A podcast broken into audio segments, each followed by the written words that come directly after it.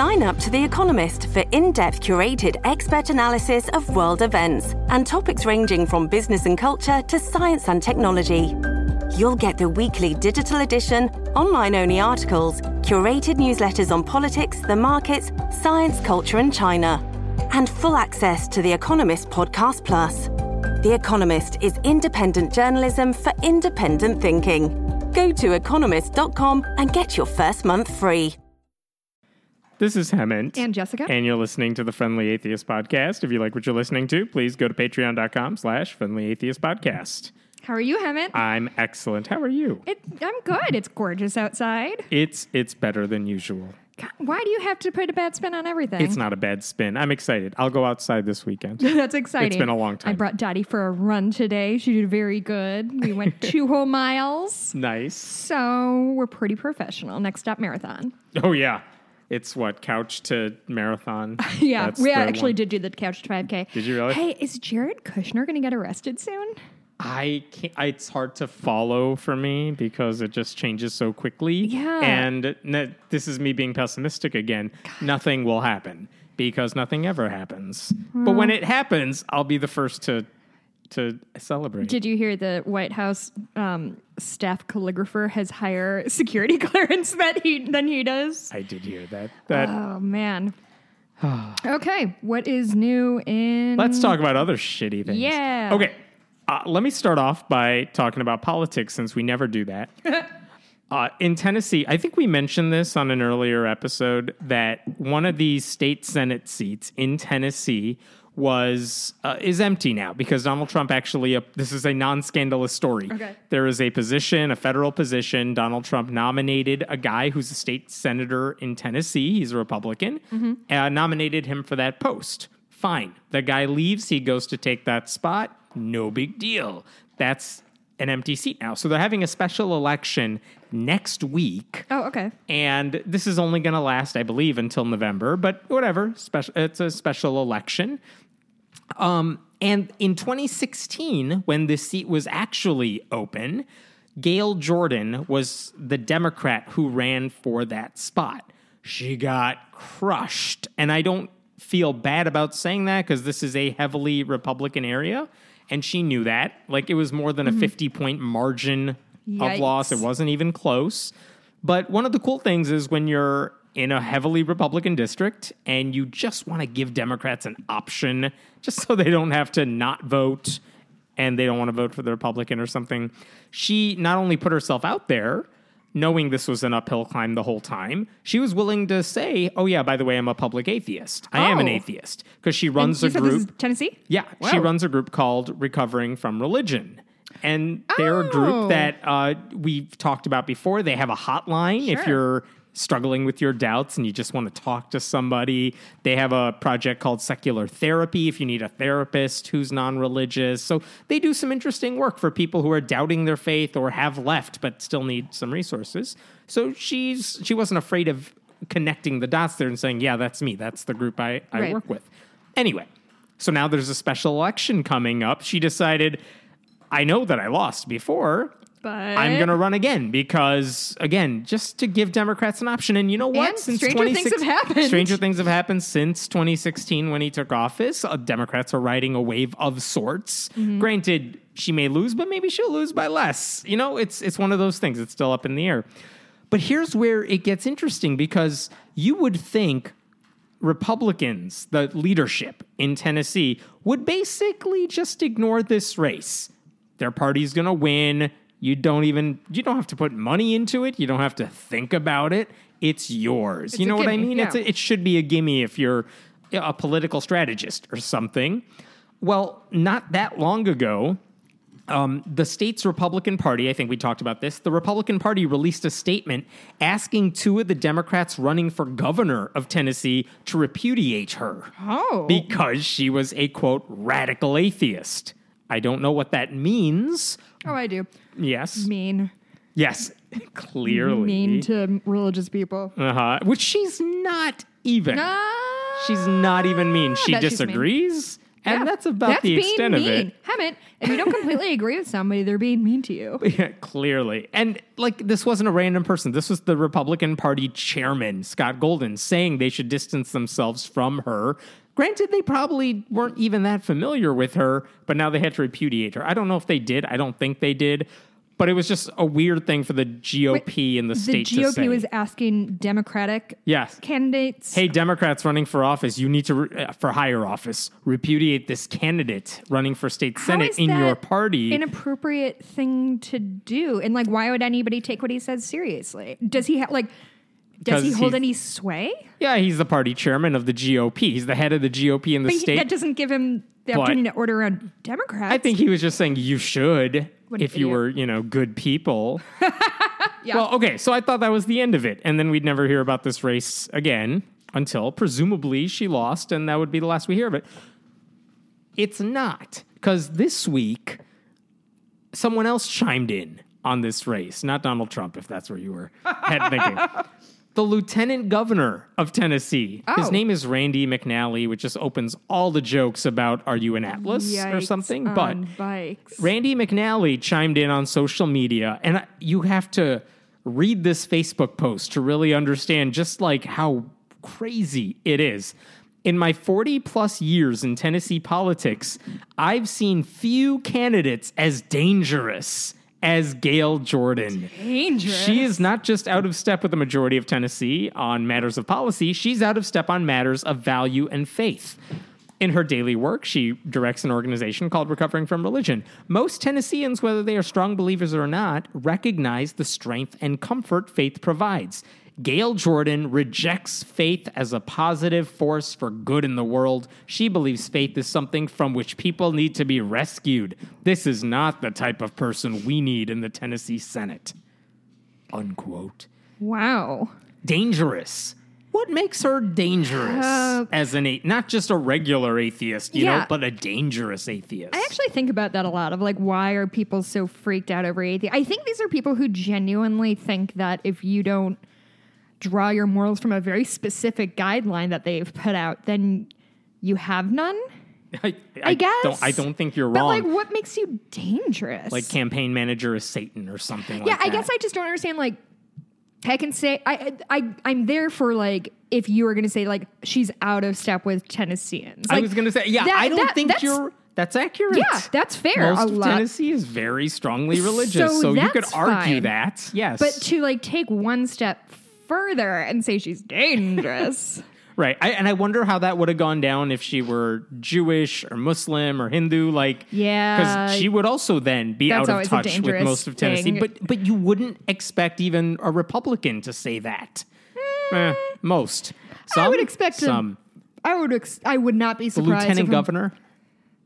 of what ten- Yeah, what state? I'm yeah. sorry, I didn't mean to be like it would be a different story. I think it would be a bigger story if she were, let's say, Jewish or something. To Yes. say, well, she's dangerous. She's not in touch with the rest. Yeah, of that is. You know what? I'm actually a little bit alarmed about how little I'm surprised by this. Like that's kind of a bad thing on my part that I'm not like that's awful. I'm like, yeah, dude, you're like you're gonna say that kind of shit. Of course you are. I'm also disturbed by but that's McNally's literally statement. religious discrimination. Isn't that the definition of it? I mean, they're not saying take her off the ballot. They're just saying don't vote for her. So it's not like legal discrimination, but it's just it's a weird thing to say. I am also bothered by McNally saying, you know, she believes faith is something from which people need to be rescued. Two Mm-hmm. things. One, Christians try to quote unquote save people all the time. That is literally what they do, Oh, yeah. evangelicals especially. So they're trying to rescue people like us. Mm-hmm. So what is this? She we she wants to rescue people. yeah, that's literally what Christians are doing. The other thing is her group is not like barging into churches, stealing the children and unbaptizing yeah, them th- with it's some not like blow this guy dryer. did any research No, on it. He no, no, just saw recovering from religion. Right. To be clear, her organization says, Are you having doubts? Have you already decided you don't Right. believe in God? We'll help you out with some resources. Right. That's it. That's what they do. That is not, oh, you're religious. Let me like change you. Right. That's not what they do. So, yes, the ignorance is clear. But it it struck me as so strange that why is again why is the lieutenant governor of Tennessee a Republican chiming in on this race that should Mm-hmm. That be a gimme for his party? weird. Like, what do you have to warn people about? Are you really scared Is of the this one? person running like a Ray Moore type? a Roy Moore type. Roy- no, I don't it. think I don't think he's insane. Uh-huh. I think he's a typical conservative Republican. His his Twitter bio says very clearly he's a quote conservative Republican candidate for state senate, Christian family man, et cetera, et cetera. Yeah. So you know there's a scandal in his future. Sure. But like but whatever. He's a typical what I'd expect from Tennessee. Yeah. Okay. So he's not like a sort of somebody with a, do- a dozen skeletons in their closet that are like peeking out, and Not we're that like, I know we of see yet." you skeletons. The funny thing is too, like right after a couple weeks ago when the state GOP released their little attacks against Gayle Jordan, Uh-huh. uh, I think either that night or the day after she participated in one of those candidate forums, Uh-huh. and I watched it. It was half an hour. It was on YouTube. I watched this forum, and it was the most boring thing for an outsider to watch because Sure. they just talked about local issues. like never once did she say i'm doing this so that i can you know instill atheism into everybody Sure. she's talking about like schools and Which is roads the dream. and stuff right so i don't know uh, Uh, that's crazy. just- I, I think we should keep an eye on that. yes there is something else that happened this week that was also strange dealing with politics Okay, good. and it was it involved mike huckabee which i thought i don't know why he's still Oh, in the news but he is he was Wait, is he even anything anymore? Nothing. He's nothing. He's like He's Sarah's a- dad. He's not just yeah, he's not just a failed political candidate now. He's a failed like Fox News host, though he left as he says on his own will. I would argue he's a failed human being. Sarah. Um, Oh, Sarah, oh, honey. Sarah. So he was elected Blink to twice the, if you need help.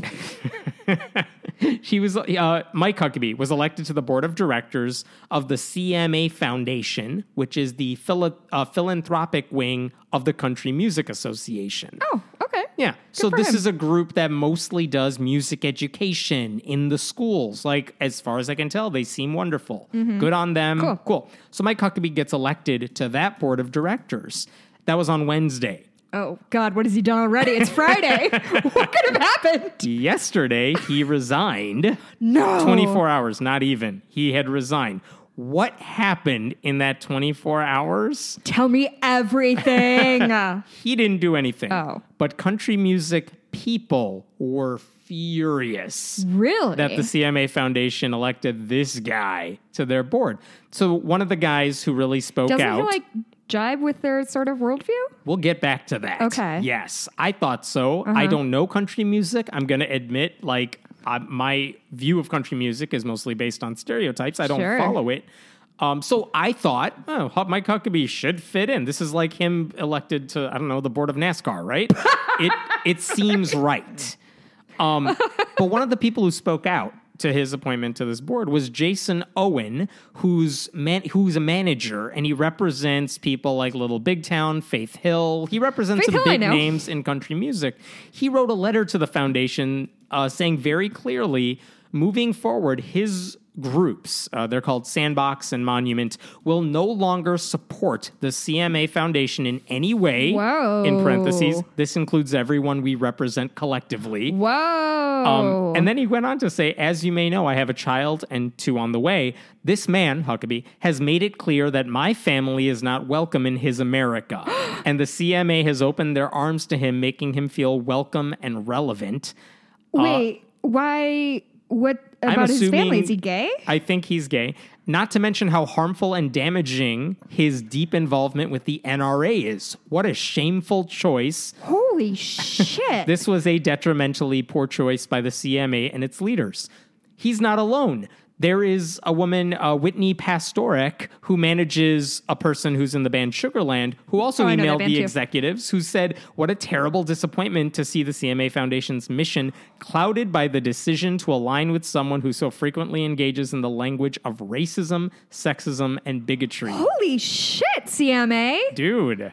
So Good for you. Yeah, oh my these- god, my heart is swelling three times. These movers and shakers in the world of country music Yes. were like, we're not putting up with Mike Huckabee's bigotry, and they're not wrong because he is. I Yeah, mean, just no, to give you the sure short laundry list here, he's compared gay marriage to drug use, incest, polygamy. Mm-hmm. He supported Josh Duggar during the molestation scandal. He supported Kim Davis when she was refusing to follow to do her job and Mm-hmm. give marriage licenses to people. He mocked transgender people as Cool. a thing, As, as as usual. transgender as a thing, saying like, haha, if I were in high school, I would totally call myself trans if I could shower I with the girls. about that. Yeah, so he, he not only mocked transgender people, but also revealed himself to be. transgender is a thing. But he also revealed himself to be a big fucking pervert. Yeah, totally.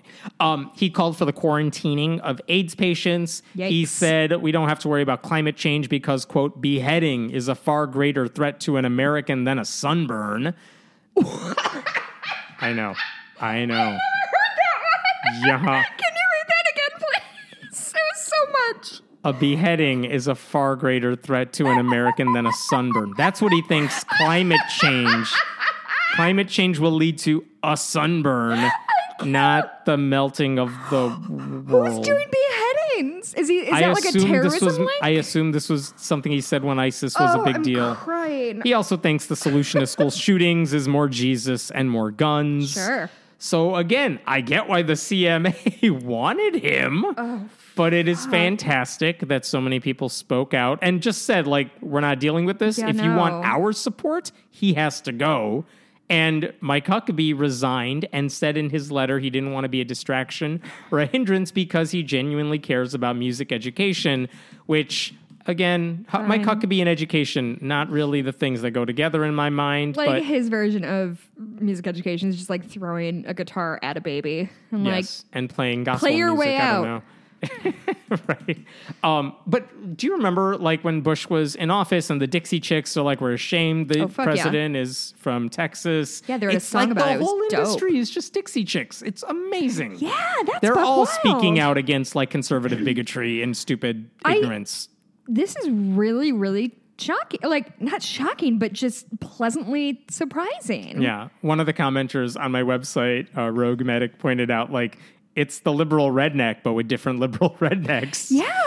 No, referring to the comedian. But It's so funny because you assume.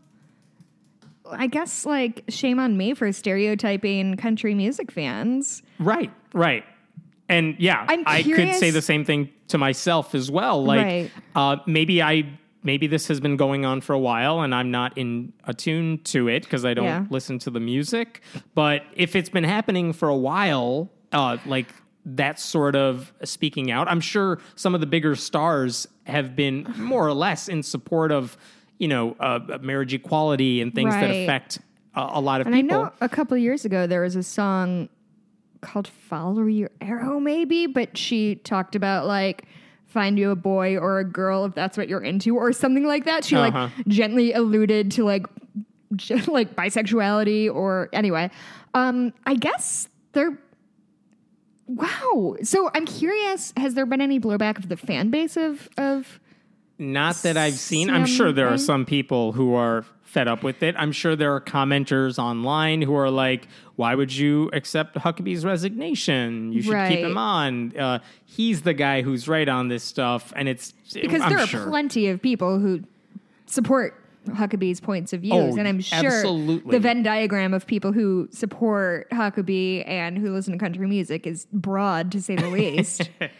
Right. So I'm sure the CMA is getting backlash either way, Sure. but I'm glad. But that's great. That's really- decision. that's really heartening. By the way, my headline for that story was Mike Huckabee leaves Country Music Foundation after backlash over his bigotry, and another commenter was like, "I got very excited when I read Mike Huckabee leaves country."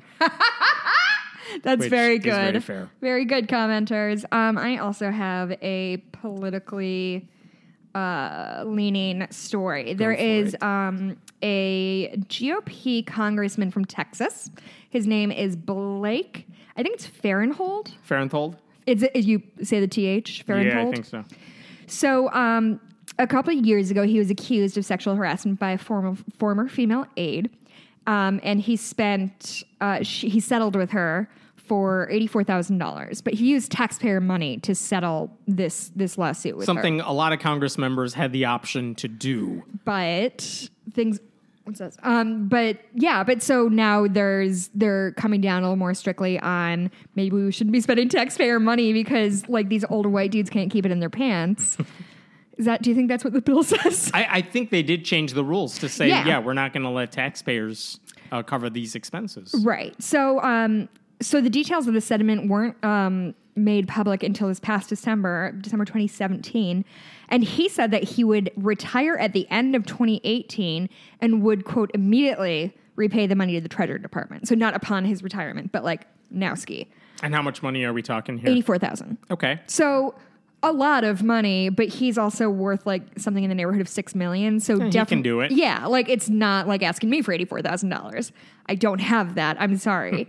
That's why I don't sexually harass people because I don't have that kind of money. Good for you. I'm glad that's the only thing stopping Thank you, you, from Hemant. the I appreciate your support. Uh-huh. But he has not sent that check yet, Oh, even though he said he would do it immediately. It's like they think if Trump does it, they can do it too. It really is this sort of Trump doesn't have to pay his bills. That's the thing is it's this thing of you can get away with anything if you just like have like the balls big enough to try it. Like I feel like that's what's happening and I've heard one of the problems with the Trump presidency is a lot of the, the expectations and things that presidents are supposed to do aren't codified, they're just traditional. And so if Trump is like So trying to be a decent human being. Right. Nope, but there's no consequences to like, hey, like Trump is an asshole. Like, that's not technically illegal. So I guess there's nothing we can do about it. Right. But anyway, so this guy is kind of doing the same thing that he's like, yeah, I'll do it. I'll definitely do it. But what he said is, uh, his, excuse me, his office said that he is quote waiting to see what changes what changes the House makes to the the Congressional Accountability Act before repaying the funds. So the um, the House passed a bill to strengthen th- strengthen an existing law um, that says that you can't use taxpayer money to So what? He's kind of hoping the taxpayers may still have to cover some of it before here's he the thing back. haven't um, so in february they passed the bill to strengthen that law so it still is bad on his part um, and so it, it says the law uh, provides workplace protection and it provides workplace protections in Capitol Hill offices. But he's waiting to see if the Senate also passes it and if Trump signs it into law. Here's the thing this particular bill has no bearing on Farenthold's situation. Even if it doesn't pass, even if it gets killed in the Senate, it's not retroactive. So he still is on the hook to pay this So money. he has no excuse. so there's no reason he can't cut He's a check like right now a- so his so this is what he was accused of just just so we know who we're dealing with Yeah. because I, I want to make sure we're like clear about what this asshole did um is this was his former spokes uh, spokesperson lauren green she said that um Farenthold told another aide that Green could, quote, show her nipples whatever she wanted to, and that he had, quote, sexual fantasies and, quote, wet dreams about her. She said that he was often drunk and flir- flirtatious at work, complained of his sexless marriage, and told her a story of a female lobbyist, lobbyist propositioning her for a threesome. LOL, that never happened.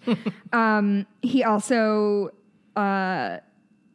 ew i'm sorry i highlighted this and i didn't read it um, one one aide describes staffers talking about male lobbyists sending them pictures of their genitals and other staffers making lewd comments about female reporters breast size so this guy's a fucking scumbag and the fact that he only has to pay 800 you know eight- $84000 and he's still in Congress. and he's still in congress and he- Until- until the end of the year Right. which Thanks, Texas. why like and it's just Al Franken's gone, but that guy's still that's in. the thing is it's Uh huh.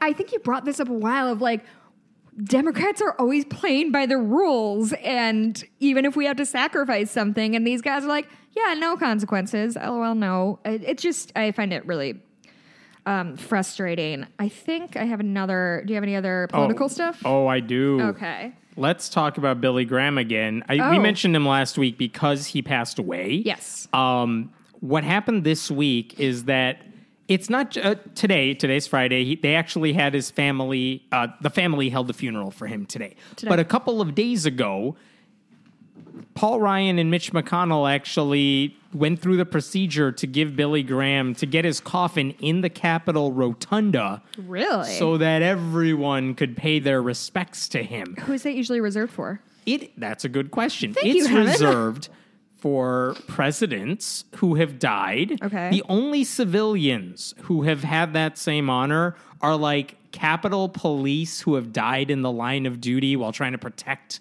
Uh-huh. the elected officials, and like Rosa Parks. That's and now Billy Graham. And so here's the thing. Not only did someone die, so it makes it harder to criticize this Right. sort of thing, but just to be clear, this is a guy who if you set aside if you don't care that he helped convert people to Christianity, Mm-hmm. his contributions involve making life worse for LGBTQ people. Mm-hmm. He said with Richard Nixon that Jews had a stranglehold on the media. Right. Uh, when Martin Luther King was in jail, he wrote, he basically said, you know, you should tone it down to the civil rights people. Like, that's what his legacy is, includes. Yeah. You know, whatever good stuff you want to say about him, that's what it includes. So the Freedom from Religion Foundation sent a letter protesting this honor. It's fine for Christians to treat this guy like he's a saint Mm-hmm. but he wasn't and it's ridiculous for the government to go through whatever motions it is because you do have to pay for some of this stuff with taxpayer money Yeah. to do any of this on top of that um, i would say one more thing about this which is there was a second story this week as well i didn't know this until this week but it's a thing in the us capitol every state is allowed to put two statues in the capitol building in in national statuary hall every state Mm-hmm. gets two um, statues if you want to replace That's one 100 statues. Good job. Math genius. if you want to add one, Uh-huh. you got to take one down. So Roy Cooper is the current governor of North Carolina. He's the Democrat who won that very tight race, Oh, and that was a big deal at the time. Roy Cooper went through. There's a ten step process to get a new statue in there. He's now they've now gone through the first two, which is the state's job. Mm-hmm. And basically he said we want to have a statue of Billy Graham in the US Capitol building. Okay. Two things to mention about this. One is he wants to replace uh, gov- a former governor of North Carolina, Charles Aycock, who is a white supremacist. So that's fine. Cool. Take that We're guy moving down. in the right direction. Um, Billy Graham has some problems. He's not quite a white. He's not a white supremacist, but he's not exactly like this. He doesn't need a statue in the Capitol. Um, in case you're wondering, he's not the only religious figure. He would not be the only religious figure in there. Brigham Young is a statue that is there. Uh, wait, in- wait. Yep, go Is it for from it. Utah? Good job. Nailed it. Uh, there's actually Hawaii has a statue of a Catholic priest, Father Damien. I don't know him as well, but like he, you don't know him personally. I, I don't know what he did. Uh, so they're requesting Billy Graham. Uh, the other thing is the other statue for North Carolina. Oh, God. Uh, that guy is Zebulon Baird Vance, another former governor who was a slave owner in the Confederate Army. Cool. So that's who Billy Graham would be standing next Wow. to. South is really nailing their legacy as usual. Man, so I guess the religious right would have the right bedfellow. Um, it shouldn't. Again, I I don't know why his statue deserves to be up there because we could argue about mm. the contribution that he has made. I don't know what that contribution is at a secular level. I don't know. I mean, I he was an advisor to multiple presidents. Like, I think, I don't know. So have a lot of people. Yeah, you're right. He's a spiritual advisor, Right. Which is fine. He's like there's been political advisors that have helped both sides of the aisle. He, but he's not alone in that. He's been around for a while. But really, if he wasn't a Christian, they would not be celebrating him as they do. And granted, he is a special Christian. He reached people in a way no one else did. Right. Um, he's universally admired relative to other Christians. Yeah, this is. But again, this is that, just rel- it's I don't know if they're violating the law. I don't think it's a violation No. of the law, but it doesn't make it right. Yeah, but also this is not something that's going to send me on a rant. Like, yeah, you're right. That's probably not appropriate, but like, Yeah. that's that's, my Not thought on worked up about that one. No, Fair enough. um, I you want to hear something I can't get worked up about? Go for it. so, um, surprise, surprise, the Trump administration is once again proving really bad for the LGBTQ community.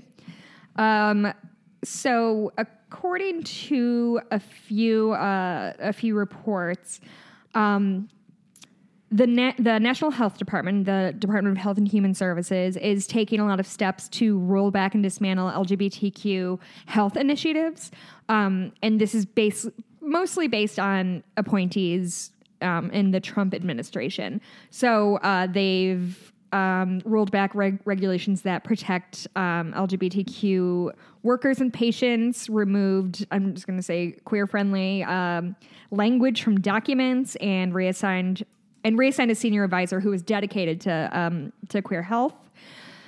Um, they're also changing the agency's uh, queer-related health data collection, um, which is a window status into the health stat into health status and discrimination, which is uh, really important because there's a lot of data that suggests that people in the queer community receive worse receive less um, health care and worse health care than than um, the straights. Um, so it, it, here, so here's what's kind of So interesting. So this is Donald Trump's administration, the guy who said, you know, before the election he'd be a great friend. Oh my God, he was- the LGBTQ. It took him forever to say community. Yeah, and a lot of people in the queer community were kind of of the mind of like, yes, this man is a fucking monster, but he's historically not been anti-gay. I guess is Right, the the right. best way I can couch that. He's, not been like a champion of rights, but he's not been like a flaming He homophobe. lives in New York. He's a reality Do you star. think he's he ever works, met anybody in New York? He lives in a tower. You know, i- if you're working in reality TV in Hollywood, so to speak, Right. well, you know some people. Well, like, Duck Dynasty. nah, So, um, so Kellen Baker is a researcher at the John Hopkins School of Public Health, and he worked with the HHS, the Department of Health and Human Services, on queer issues for nearly a decade. And he said, "quote It's only a matter of time before all the gains made under the Obama administration are reversed under the Trump administration for purposes that have nothing to do with public health and everything to do with politics." So here's what's interesting about all of this: is the man who, the director of the HHS, his name is Alex um, Azar, A Z A R. And he has a background of being pretty supportive of the queer community. He um, he used to lead U.S. operations for the pharmaceutical company Eli Lilly, which has been hailed by the HRC for for its pro queer policies. He also um, opposed an Indiana religious liberty law cha- uh, championed by Pence. Pence. Um, and so it would seem that putting this man in this particular position would at least stymie the rollback of of any queer friendly pol- policies. But um, the staff inside the health department have raised concern about several other Trump appointees now in senior roles who had a history of anti LGBTQ comments before joining the agency, such as Roger Severino, a former, former Heritage Foundation uh, official, who said that the Supreme Court's 2015 decision on same sex marriage was wrong and warned of its consequences.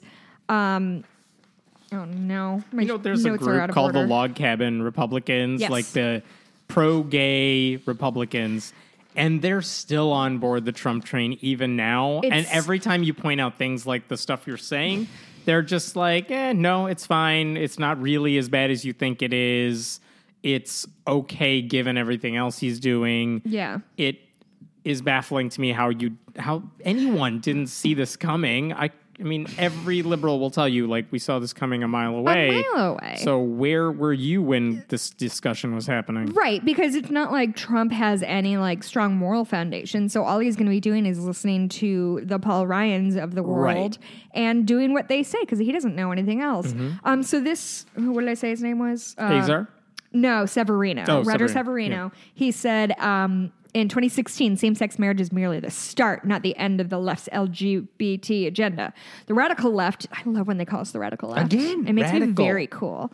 Uh, the radical left is using government power to coerce everyone, including children, into pledging allegiance to a radical, new, he likes the word radical, a radical new gender ideology over and above their right to privacy, safety, and religious freedom. So he said that in 2016. So that was less than a year before he was appointed to his current position. But now he says statements I've made in the past are not binding on what I do in my role as a public servant. What I'm guided by and what I'm required to follow is the law. I'm dedicated to treating, treating everyone fairly in accordance with the law, which, lol. Um, and they've um, Severino has bragged that he in 20 April 2017 he set up a listening session, which we just recently saw a listening session. Oh, right, about the guns and everyone at the round how table. super effective and anyway. Um, All for show. Yes. So he said. So he set up um, a listening session with a dozen LGBTQ advocates, um, as well as several follow-up conversations with medical experts. Um, an agency spokesperson said the outreach has been significant, but nearly all of those LGBTQ advocates said they've essentially been ignored since sitting down with Severino nearly a year ago. "Quote: There's been no communication since then through all the channels that he and his staff know how to reach us." Said uh, this is Mara Yod- Youdelman, Y O U D E L M A N. Um, of the National Health Law Program, who attended last year's listening session.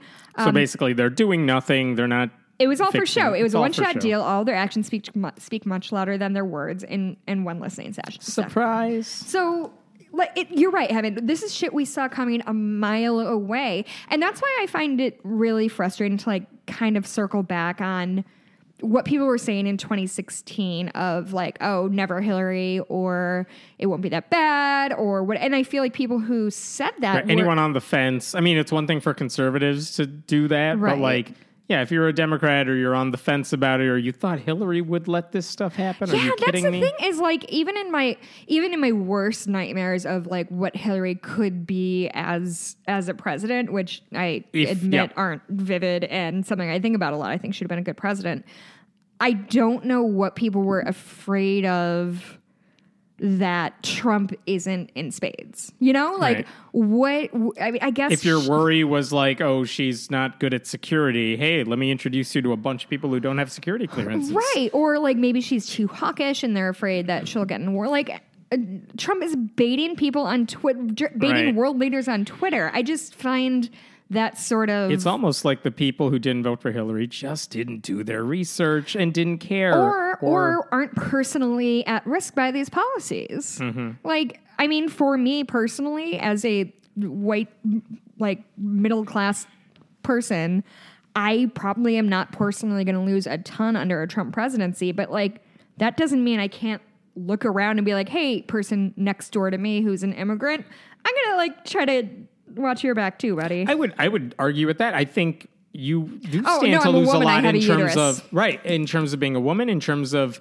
uh, whatever jobs and your taxes, like that stuff Mm-hmm. is going to get affected. Healthcare, whatever. Like a lot of people are Yeah, going to lose, and a lot of people don't even know how badly it's going to Yeah. hit them. Um, by the way, for the website, we just did an interview with the person who runs a group called Republican Atheists because they're about to turn one year old, and Sorry. it, because the group was created last year. And David uh, McAfee, who writes for the site, he did the interview with her. And basically, the question is all right, it's been a year and all this shit has happened. Are you any closer to admitting Donald Trump is bad? Certainly on matters Wait, of church state they're separation. pro-Trump? They're pro Trump. But that was, again, last time we talked to them was about a year ago Uh-huh. when just after he was inaugurated. Give him a chance. so now we're like, okay, well, now you've seen all the church state separation stuff, the repeal of the Johnson Amendment, the uh, religious right, basically Mm-hmm. Just uh, the cowtown to the religious everywhere. right. Yeah. And no, they doubled down on everything Trump the did. They're out, really? totally fine. Everything that seems bad for church state separation, they play down as not a big deal. And they're like, whatever is happening is worth the trade off for all the other stuff he does. It's incredible the amount of ignorance. Oh my god. Um, That's really disappointing. Uh-huh. Here's one for you from Michigan. Remember the Larry Nassar scandal? He's the gymnast coach, I sure do. doctor, I watched that whole thing. the former physician for the gymnastics team in Michigan State University. He's the guy that all these during his sentencing hearing, all these former athletes or current athletes testified about how he abused Oh them, what god, it did was to them. heart wrenching. Um, he did that when many of them were minors too. So he'll be in prison for life. one of the ways Michigan legislators have responded to that whole situation is no, it's okay. Okay. They tried so they have proposed legislation that would extend the statute of limitations Oh, good. for victims of criminal sexual abuse. Because right Fucking now, finally. as it stood, I think uh, you had to be like, if you were uh, 19 years old and this happened at a certain age, you could only have until your 19th birthday to sue if you were abused as a child. And if, let's say, you were 20 and now you're ready to come forth and talk about There's the abuse, no legal there was no legal uh, recourse for you. Yeah. So this legislation says if you were a child abused in uh, 1993 or later, whatever the age of a child is today, or something, Oh, I see, whatever, yeah. however it affects you. Um, now you could sue until your 48th birthday. Those that assaulted feels arbitrary. uh, there's a reason for it. I don't know what it is. But those who were assaulted, criminally, sexually assaulted as an adult, Mm-hmm. maybe you were 20, maybe you were 30, whatever, you would have 30 years to file a Okay. claim from the time of abuse. I So guess really 48 is extends 30 the years from the time you're 18. So Yeah, that's it- probably why they picked that. Yeah, it really does extend Do you the statute. understand statutes of limitations? Like why they exist. Yeah. uh, I'm. I could offer a, vent, uh, a guess as to why, but like I'm not going to try to because there Could are lawyers somebody, who yeah, could better. somebody email me and explain it to me because I find them very frustrating to deal with, and yeah. So, but overall, this But pe- but- sounds but like hey, a but- sensible guys, be nice. legislation, right? Be nice to me. This sounds like sensible legislation. Yes. Who's Guess against it? who's against it? Larry Nassar, Trump. Um, The Catholic Church. I just went through so many emotions just now. I hope you could hear that on mic. I was shocked, and then I was mad, and then I was like, "Yeah, of course." So, Of any fucking course. legislation that would allow ch- child Oh sex abuse God. victims to go after their abusers long after the crime has occurred is really bad for the church. And so, one of the the Michigan Catholic Conference spokesmen said Oh this week that the new legislation is quote of concern to them, but they're not going to give further comment until they have a chance to like fully review it. There's nothing to review, by the way. I just told you everything about the bill. My favorite line is uh, one of the Republican Senate Majority Leader in the state said, The church is confused. Uh, I'm going to wait till you finish that sip before I keep talking. He's Okay. concerned that the statute of limitations bill for the church could, quote, open up other things that have been closed. And then this is the Republican Senate Majority Leader. I think they have some valid concerns. He didn't say that he's going to change the bill. That pretty much, I think, has bipartisan support. But he's like, yes, I see where they're coming from. What fucking What, monsters? what reason is there? Oh Like- my god! Like, how do these people look at themselves in the fucking mirror and they're so concerned that a pre- priest, pastor, priest, Priest. priest is going to like get a slap on the wrist? Which historically, I think only one priest has gone to jail for molesting kids. Um, I don't know the answer to that. I feel like I. I mean, I was going to say I feel like I read Michigan- about this like six years ago. the Michigan Archdiocese or the whatever city Archdiocese, um, they have paid out millions of dollars to settle a lot of these suits. And obviously, their worry is if this law passes and all these other people then there's going to be real consequences to their will- behavior. Yeah, God then they'll have to pay out more money. Which How to which the proper response they? is thoughts and prayers. How fucking dare they? These goddamn monsters. Not o- not only have they participated in this history of covering up systemic abuse, but now when we're in a moment in American history that victims are being heard and being believed in their consequences, they're so fucking scared that these people I keep licking my microphone because I'm talking at it so hard. There- that there's going to be actual consequences, and that's so terrifying to them. And that is more important to them than than victims being heard, than victims getting justice, than victims getting the ability to look at their accusers in the eye and saying, You did this to me, and now I can move on and get some closure on this. Like these guys This are the same church, by the way, that opposes like LGBTQ rights. Yeah, because that's going to harm that'd be children. unethical. Those motherfuckers. Oh my god. Catholics. You want a happier story? I guess. Oh, too bad I don't actually have. No. Here's Here's one. Um, here's the sad part of the story. Kevin Smith, the director Oh, of he had a a bunch heart of movies, attack. he had a heart attack. It was actually it's such a bad type of heart attack. It's called the Widowmaker. Yeah. Um, but he survived it. Yes, He's I'm in the very hospital. relieved about that. I like Kevin Smith a lot. Yeah. He posted about the ordeal after he had recovered, or he Mm-hmm. was in the hospital anyway, dealing with the aftermath. Is he still Catholic? Um, I don't think he is. But uh, Chris Pratt, the actor from what Parks and Rec and like all the movies of the things I've never seen, Uh, Jurassic World, never heard of it. Guardians of the Galaxy. Nope. Also, I'm rewatching Parks and Rec. God damn it, that is Also a never seen fine. Fi- You've not. Heaven, it's so good. It's like my comfort food. It makes it- me so. It's just like Is really it on MSNBC? nobody. It's on Netflix. Why are we friends? I don't honestly, Heaven. Right now, I don't know. Go ahead. So Chris Pratt. Wait, hold on. Quick sidebar. um, at some point, the this is going to go over your head, but people are going to like this. Uh-huh. Um, Leslie Knope is the main character in um, in Parks and Rec. It's played by Amy Poehler. Good Uh-huh, job. uh-huh. Um, and at one point, the NRA tweeted something and included a Leslie Knope GIF on it. It's a GIF. Okay, first of all, how I dare did you? see this, First of all, how fucking dare you?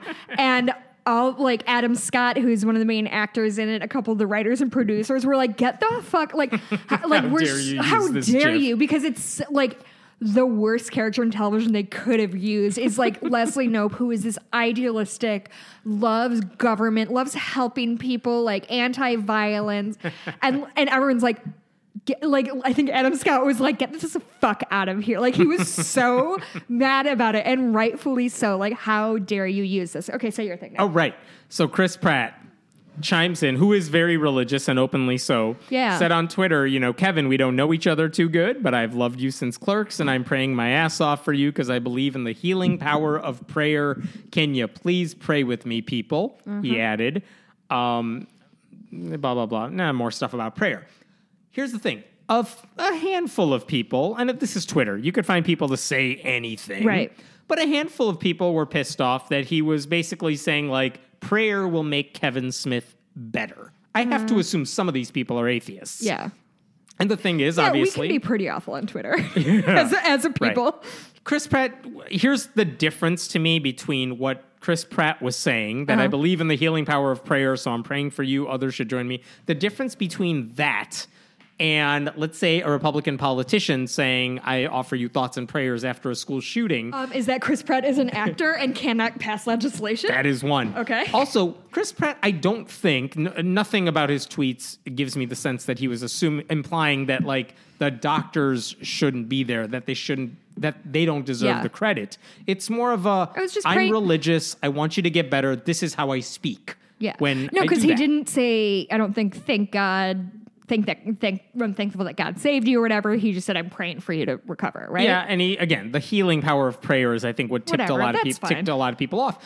But uh, he's not saying don't go to the doctors, don't Right. listen to their advice, don't Right. Mm-hmm. take whatever medicine or drugs they give you. No, he's just saying he's praying for you, as opposed to the Republicans who are like thoughts and prayers because we're not going to do any legislation, pass Mm-hmm. any legislation that might actually help you. So this should placate you for a little while. um, I was happy to see a lot of people, though, including atheists, um, understand that distinction. And most of them are like, all right, I mean, the prayer's not going to help, but you do you. And I, I, even Kevin Smith posted a video where he was telling his fans, giving them an update on Mm-hmm. how everything's going. Even he was like, guys, lay off of him. Yeah, he that's said, quote, garbage. Please don't fight over stuff like that. It's a waste of time. Yeah. It's saying he appreciated, you know, the gesture. Yeah. Yes, and he's right. Save the criticism for people who deserve it For sure. people who simply say i'm praying for you mm-hmm. regardless whether it's a personal thing or to a celebrity they mean well that's how they talk mm-hmm. that's different than don't go to the doctor because god will heal you or something right. like that God, that's yeah, that's great. I I really like Kevin Smith a lot. He I liked his movies growing up. Have you seen any of them? I'm sure I've seen it. I know I've seen Dogma a long time ago. Um, I've seen a couple of them. One thing I do remember is uh, whenever Prince died, there was a video circulating on the internet that Kevin Smith gave a lecture. And at some point, someone asked him about Prince for some reason that made no sense to me. Okay. And Kevin Smith told this like 20 minute story about Prince and making a documentary or a video for him. Uh-huh. It was hilarious. Yeah, I'll have to look that up. Um, and it was just it was just funny, and it was fun to just listen to him talk. Uh-huh. Um, But yeah, like Dogma Dogma was a very like formulative movie for me as a kid, which is weird because I was not religious at all. And so like watching it as an adult, I'm like, oh, I didn't get 90% of oh these yeah, jokes. I'm sure if I watched it today, I would pick up on a lot more stuff yeah, that I didn't but like, understand. because he was if if he wasn't Catholic, he was certainly religious because he Mm-hmm. talked about it a lot. Um, but he like did not hold it. Like George Carlin played a corrupt uh, cardinal, and it was just like anyway. It was a really. It's one of those movies that my friend and I used to watch in her basement because everybody in the Midwest has a basement, and I probably still know all the words. Anyway, I had one more story that I I wanted to have mention. one, two. Oh my god, look at you with papers. I know I have five pages. Uh, this is going to be a short one, but it, Okay. in the, it's the weirdest lawsuit I saw this week. It involves a graduate of Louisiana College, which is a private Baptist school. Okay. Basically, this guy was a assistant football coach there, and then he left to pursue grad school, coach somewhere else. But basically, the only reason he pursued grad school is because they said, if you want a job here when you come back, we have it saved for you. Um. and so he applied to for this job to Okay. be a, a certain type of coach, and he didn't get the job. And according to the lawsuit, the reason he didn't get the job, even though he is Christian and uh-huh. devoutly so, and no one's denying this, is that the school's president rejected his application because of his quote, Jewish blood. his mother is Jewish, even though he is a practicing, believing Christian. And according to the lawsuit, that's why the president said no, because his mom is Jewish. The school won't comment on the lawsuit because there's a lawsuit, uh, though they denied that this is Oh what's my the situation. God. I'm sorry, I haven't Yeah. said anything in like 30 seconds. it's the longest I've ever gone without talking. Yeah. I the school called it meritless. The chairman of the board of trustees said the lawsuit was meritless. I'm sorry, is Jewish blood a quote? quote in the lawsuit, according to the uh, Bonadonna, the guy who's trying to get the job, Uh-huh. he said that was the reason he was rejected based on conversations he had or whatever. Um, Oh my I'm sorry, you know who like else had Jewish blood? Jesus. like it's just a weird thing for some reason I was gonna say Hitler. I don't know why. I just This is why we can't about- have nice things. whatever you were about to ask, I was sure the answer was gonna be Hitler. I'm sorry, I just found the term Jewish blood really jarring for It's some somehow reason. like it's out of nowhere and yet totally offensive. yes. Just out of nowhere. it feels like Didn't see it coming. It feels like a 17th century insult, doesn't it? yeah. oh my god. Yeah. Like you have a drop of blood in you, therefore Right. Um, we must get rid of you. and again, the guy himself says, No, I'm a believing Christian. There's no one's doubting that. So, like, in, according to this guy, like, he didn't get the job even though they knew he was a practicing Christian. Like, what does it make a difference what your parents believe? And if anything, It should be I would think a a, Christian case. school would give this guy some credit for distancing himself I from his parents' faith. flabbergasted by that. So again, it's a lawsuit. We haven't heard both Oh, sides like necessarily. I don't know about how it plays out, but man, Um, okay, so I've got a couple more we can run through before Go we get to it. listener mail. Um, Kim Davis wrote a book. I ordered it first day. Did you? I'm waiting for it to come in the mail. Oh my god, is it I- gonna be like pamphlet length? Do you think? She's supposedly her and her co-writers slash ghostwriters slash. There's no way she wrote a book. I think I want to be a ghostwriter. I think that sounds It's- like a really fun job. One of the people I blog with on Patheos is a ghostwriter, and she's very She good at her up? job, uh, even though she ghostwrites for a lot of Christians and fine. stuff.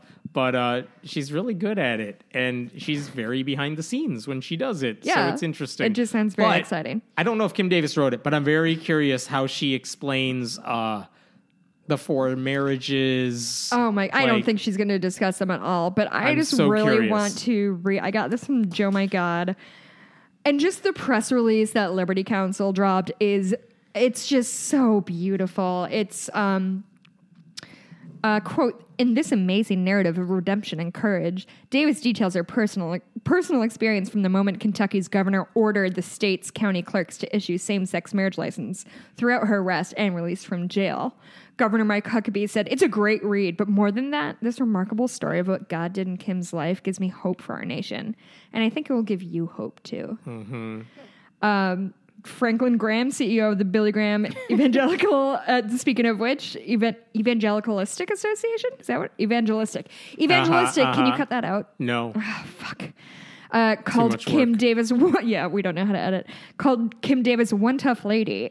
And he said that in a culture that demeans people who obediently follow Jesus, Kim Davis drew on his strength as she experienced and endured Uh-huh. persecution from the culture, the court, and the crowds. That's actually pretty good alliteration. Good job.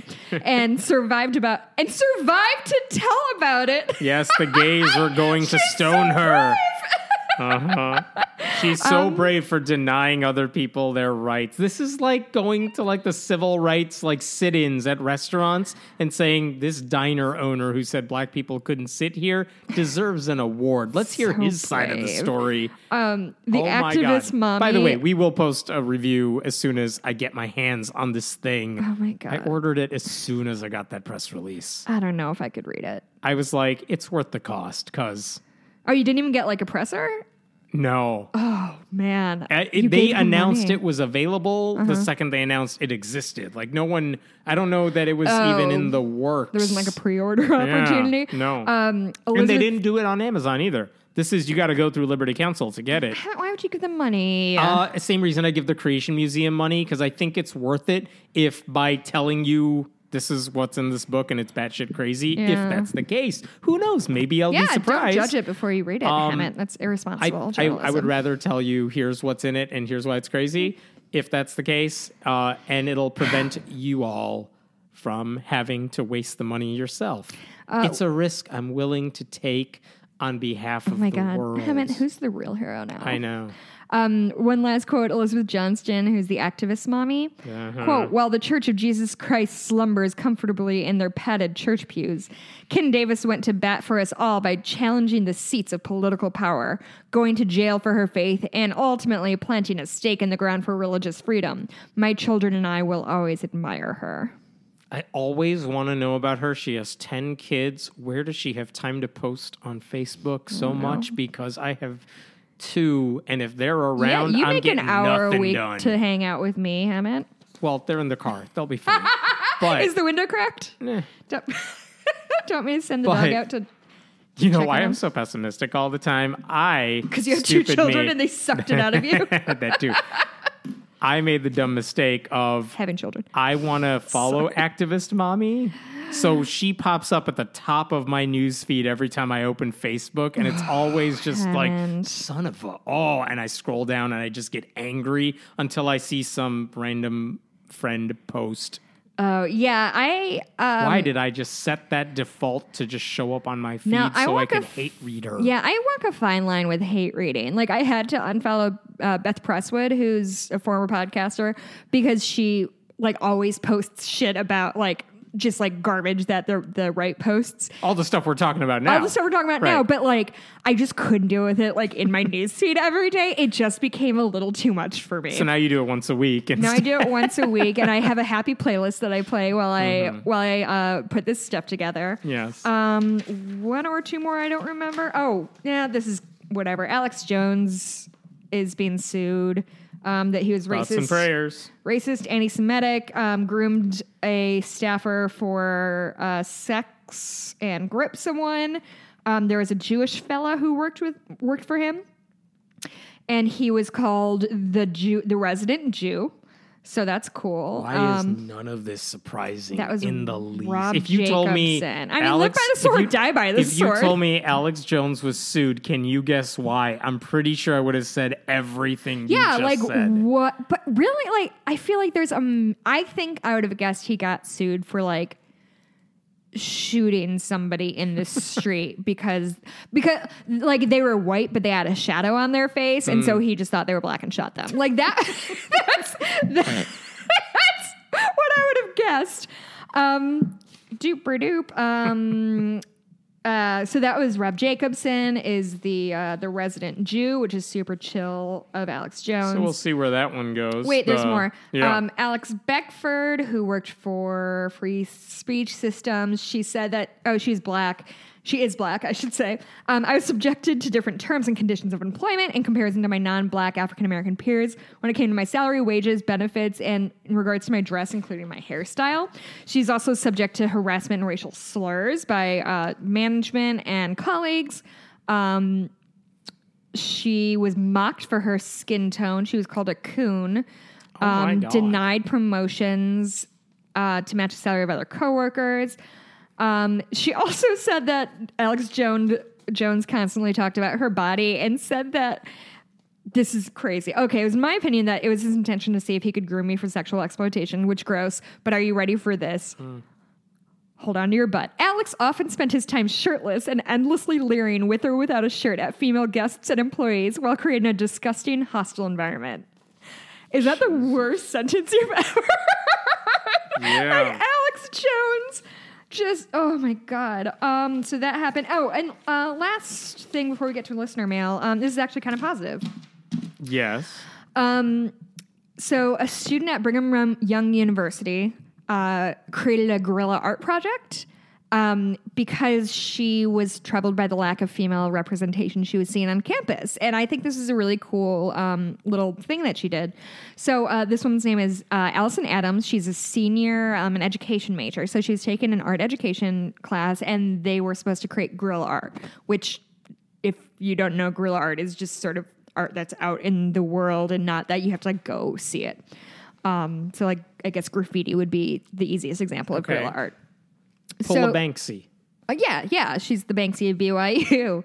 Um, so when she was assigned what she wanted to do, she was exploring uh, female representation on the campus. And she did some research, realized out of 113 buildings that were listed on the website, but I've heard people say that they're like up to 300, so I'm not sure what the number is. But everybody agrees only three were named after women which isn't a great percentage. And she's she was interviewed, and she's like, and one of them is like in a basement. So, um, so what she did was uh, she, and I will say like. The quality of execution wasn't super strong. Like she printed out papers and put them in like plastic sleeves, like I like you put in a binder. But she took these and she taped them onto statues and building names, and they would have usually they would say something to the effect of "Where's my statue?" or "Where's my building?" You know, quoted as the female L- LDS scholars and leaders.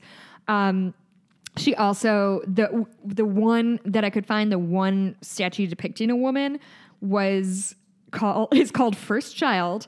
Um, it was designed by Den- Dennis Smith in 1979. It's a mother and ch- a mother and father holding their kid's hand. Okay. Um, and she taped up a um, it commemorated the 150th year of the church which i forget Okay. how young mormonism is and it Yeah. blows my mind um, she taped a sign to the woman that said women are more than mothers which is really cool um, and so yeah, uh, it was a lot of work. Where's my statue? Yeah, yeah. So this is what she said. It just seems like women are almost an, an invisible population in terms of representation, invisible manifest, manifestations around campus. Within our BYU community and church community, we talk about all of these great men who have done wonderful things, but we forget about the women who are there too. Um, Alicia Gray was Adam's um, Adam's teacher for this class, and I, she collaborated strongly with her uh, before she went out and did it. She says, "quote Adams wanted to explore the idea that she did not her see herself or other women in the sculptures around BYU campus. We talked about ways in which she could invite the viewer to talk differently about the sculptures on campus. She wanted students to see what was not there as well as what was there." Good. So it's that really sounds like cool. a clever project. Yeah, they got uh, a lot of them got ripped down pretty quickly, but I think it's a a really good use of like that kind of guerrilla art. That's awesome. So yeah, that, I thought that was a neat story. And we had a viewer question, Listener, Listener. we don't have viewers. Nobody can see me. thankfully, for me too. Um, I was going to say. that's rude. We kind of match though. We kind of do. Did you go running today too with your dog? No. When's the last time you went running? Long time ago. Screw it. I don't need to move anymore. you've you've uh, contributed. You've had children. I'm done. You pass everything to them. Yep. Okay. Uh, so this is from Bob. Are we gonna do last names? Bob T. I'll say. Bob T. Hi. Bob T. Um, I don't have where you're from, but that's okay. Uh, dear Hemant and Jessica, I downloaded your podcast weekly, and it's my favorite of all the atheist-related podcasts. Oh, thank you. I We like got how you write your own questions. What? Oh, fuck you. How dare you? We got a really nice email today of somebody else doing the same thing. Like, I used to listen to other atheist podcasts, but I like yours. And God, it stoked my ego in the way I needed. Um, yikes. As I'm sure you know, the American Atheist Convention will be in OKC. That is Oklahoma Oklahoma, City, City. yep. I knew that. I just wanted to make sure you did. Mm-hmm. At the end of March, and seeing as how I live about three hours away in Arkansas, I'm seriously considering attending. My question, which I hope you'll address, is uh, what can be expected at these at these types of gatherings, and are they worth worth attending? Thank you, Bob T. Let me give you two answers to that one. One is yes, if you can make it to any of them, not just American Atheists, but the American Human Association, FFRF, or any of the regional conferences that go on in a lot of big cities everywhere. Uh, yeah, you should go. Here's why it's useful for a lot of people. You get to hear speakers who can hopefully eloquently talk about things that maybe you've thought about, but you can't really, you've never been able to articulate it really. And here are these people talking about this stuff that you think is right. But man, when people talk about this stuff and they know what they're talking about, it's powerful to hear, wow, very you make energizing. sense. Yeah. Uh, and in a lot of places, you don't get to hear those sensible voices all the time.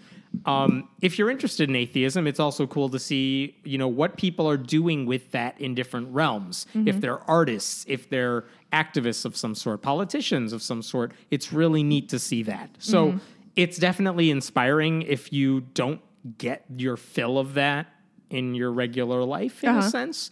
It's also awesome Yes. because you get to meet a ton of other people who are like minded, which is no small thing. I mean, if you're religious, you get to go to church like all the time Mm-hmm. and you are surrounded by people who think like you.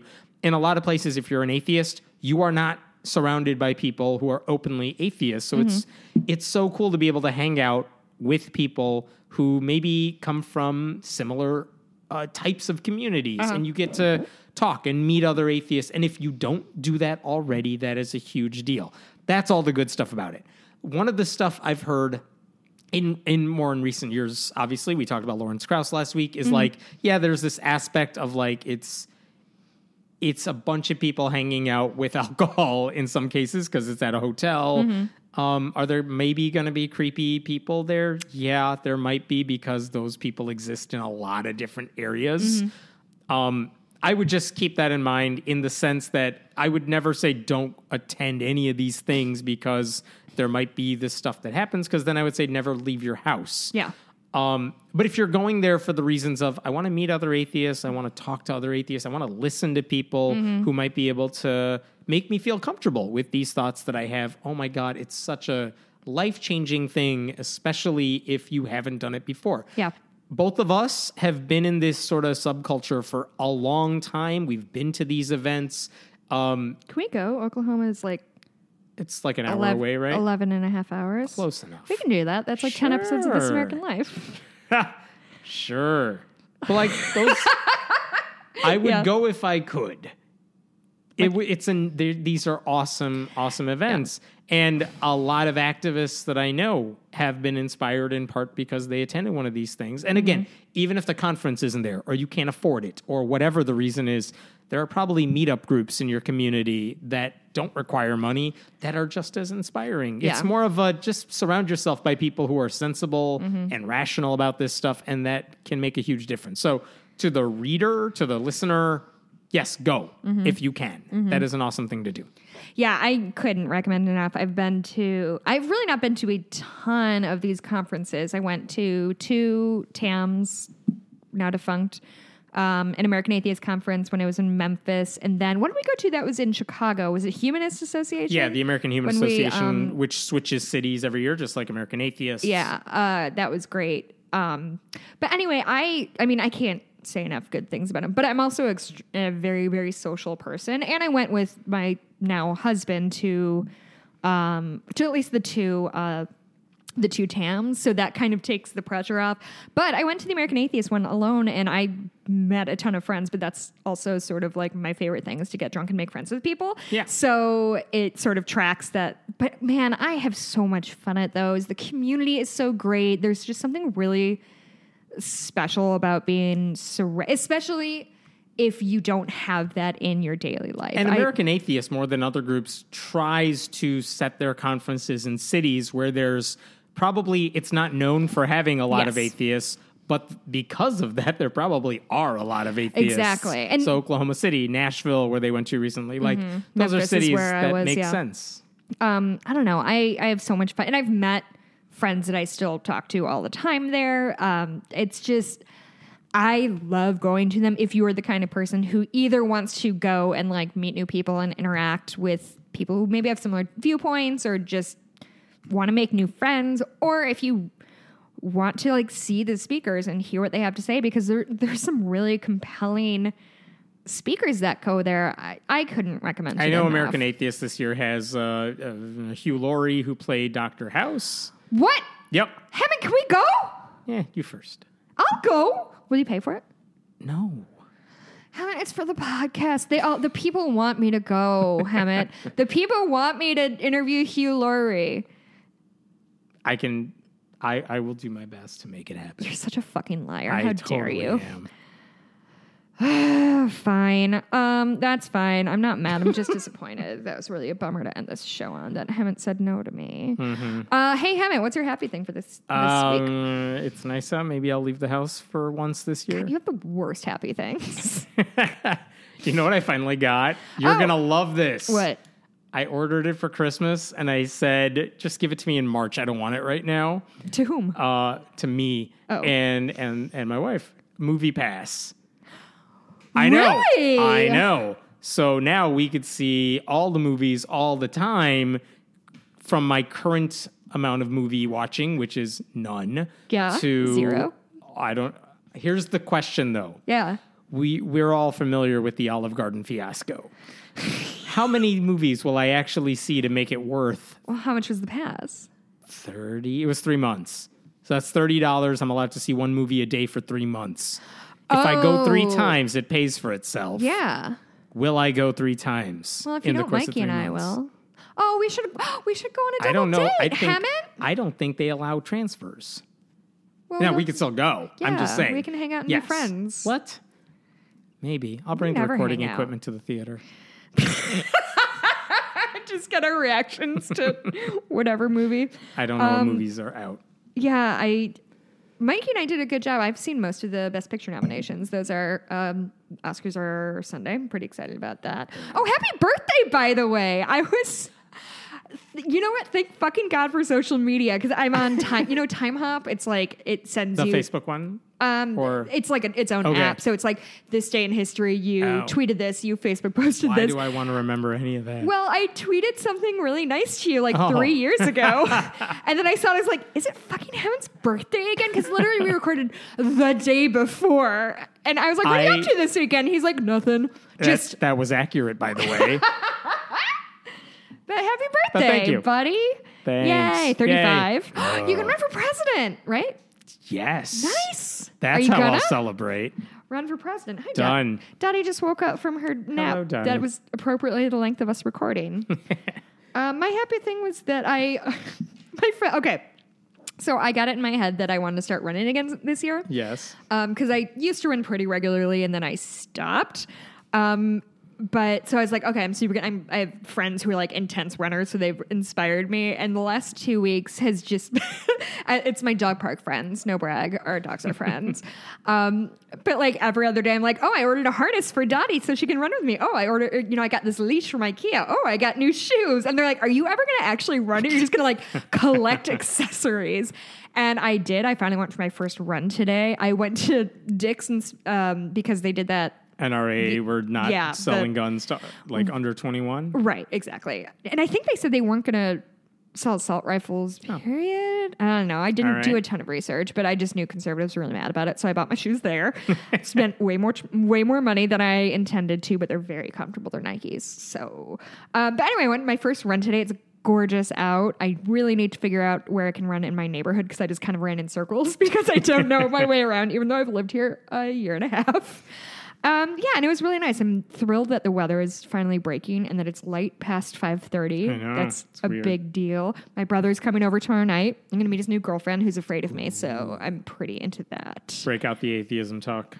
Yeah, we'll see. We'll see. I just like when people are intimidated by me. Nice. It's it means a lot. Uh, you could find me at at HemantMehta on Uh, Twitter. I'm at Blueberry, B L U E B U R I E. Um, Bitches Get Stitched Done uh, is my Etsy shop. If you want to cross stitch, I'm open for custom work right now, like a new fun project. Um, Patreon.com slash friendly atheist podcast if you like what you're listening to. yeah, um, we should. I'll talk to you about this off mic, but this week we should drop the episode with Oh, Leslie and I did of the bonus episode. Um, that's going to be our donors only. The first one's going to come out on this feed. I'm crossing my fingers this coming week, Hemant. I will get on you, it ha- this you have the computer. Yes. Um, and uh, you said patreon.com slash friendly atheist. Oh, um, yeah. So we want to incorporate more listener mail. Send Um, it along. Yeah, so send it to friendly atheist podcast at gmail. We'll answer probably around one a week. Um, and yeah, probably let us know if you want to use your name or specifically not use your name because that's probably something we should us be. a fake name. We'll never Mine- know. Yeah, do a fake email. Yes. That's really mysterious. Yes. Um, cool. Thank you We'll for you listening. next See you next week. week. Bye.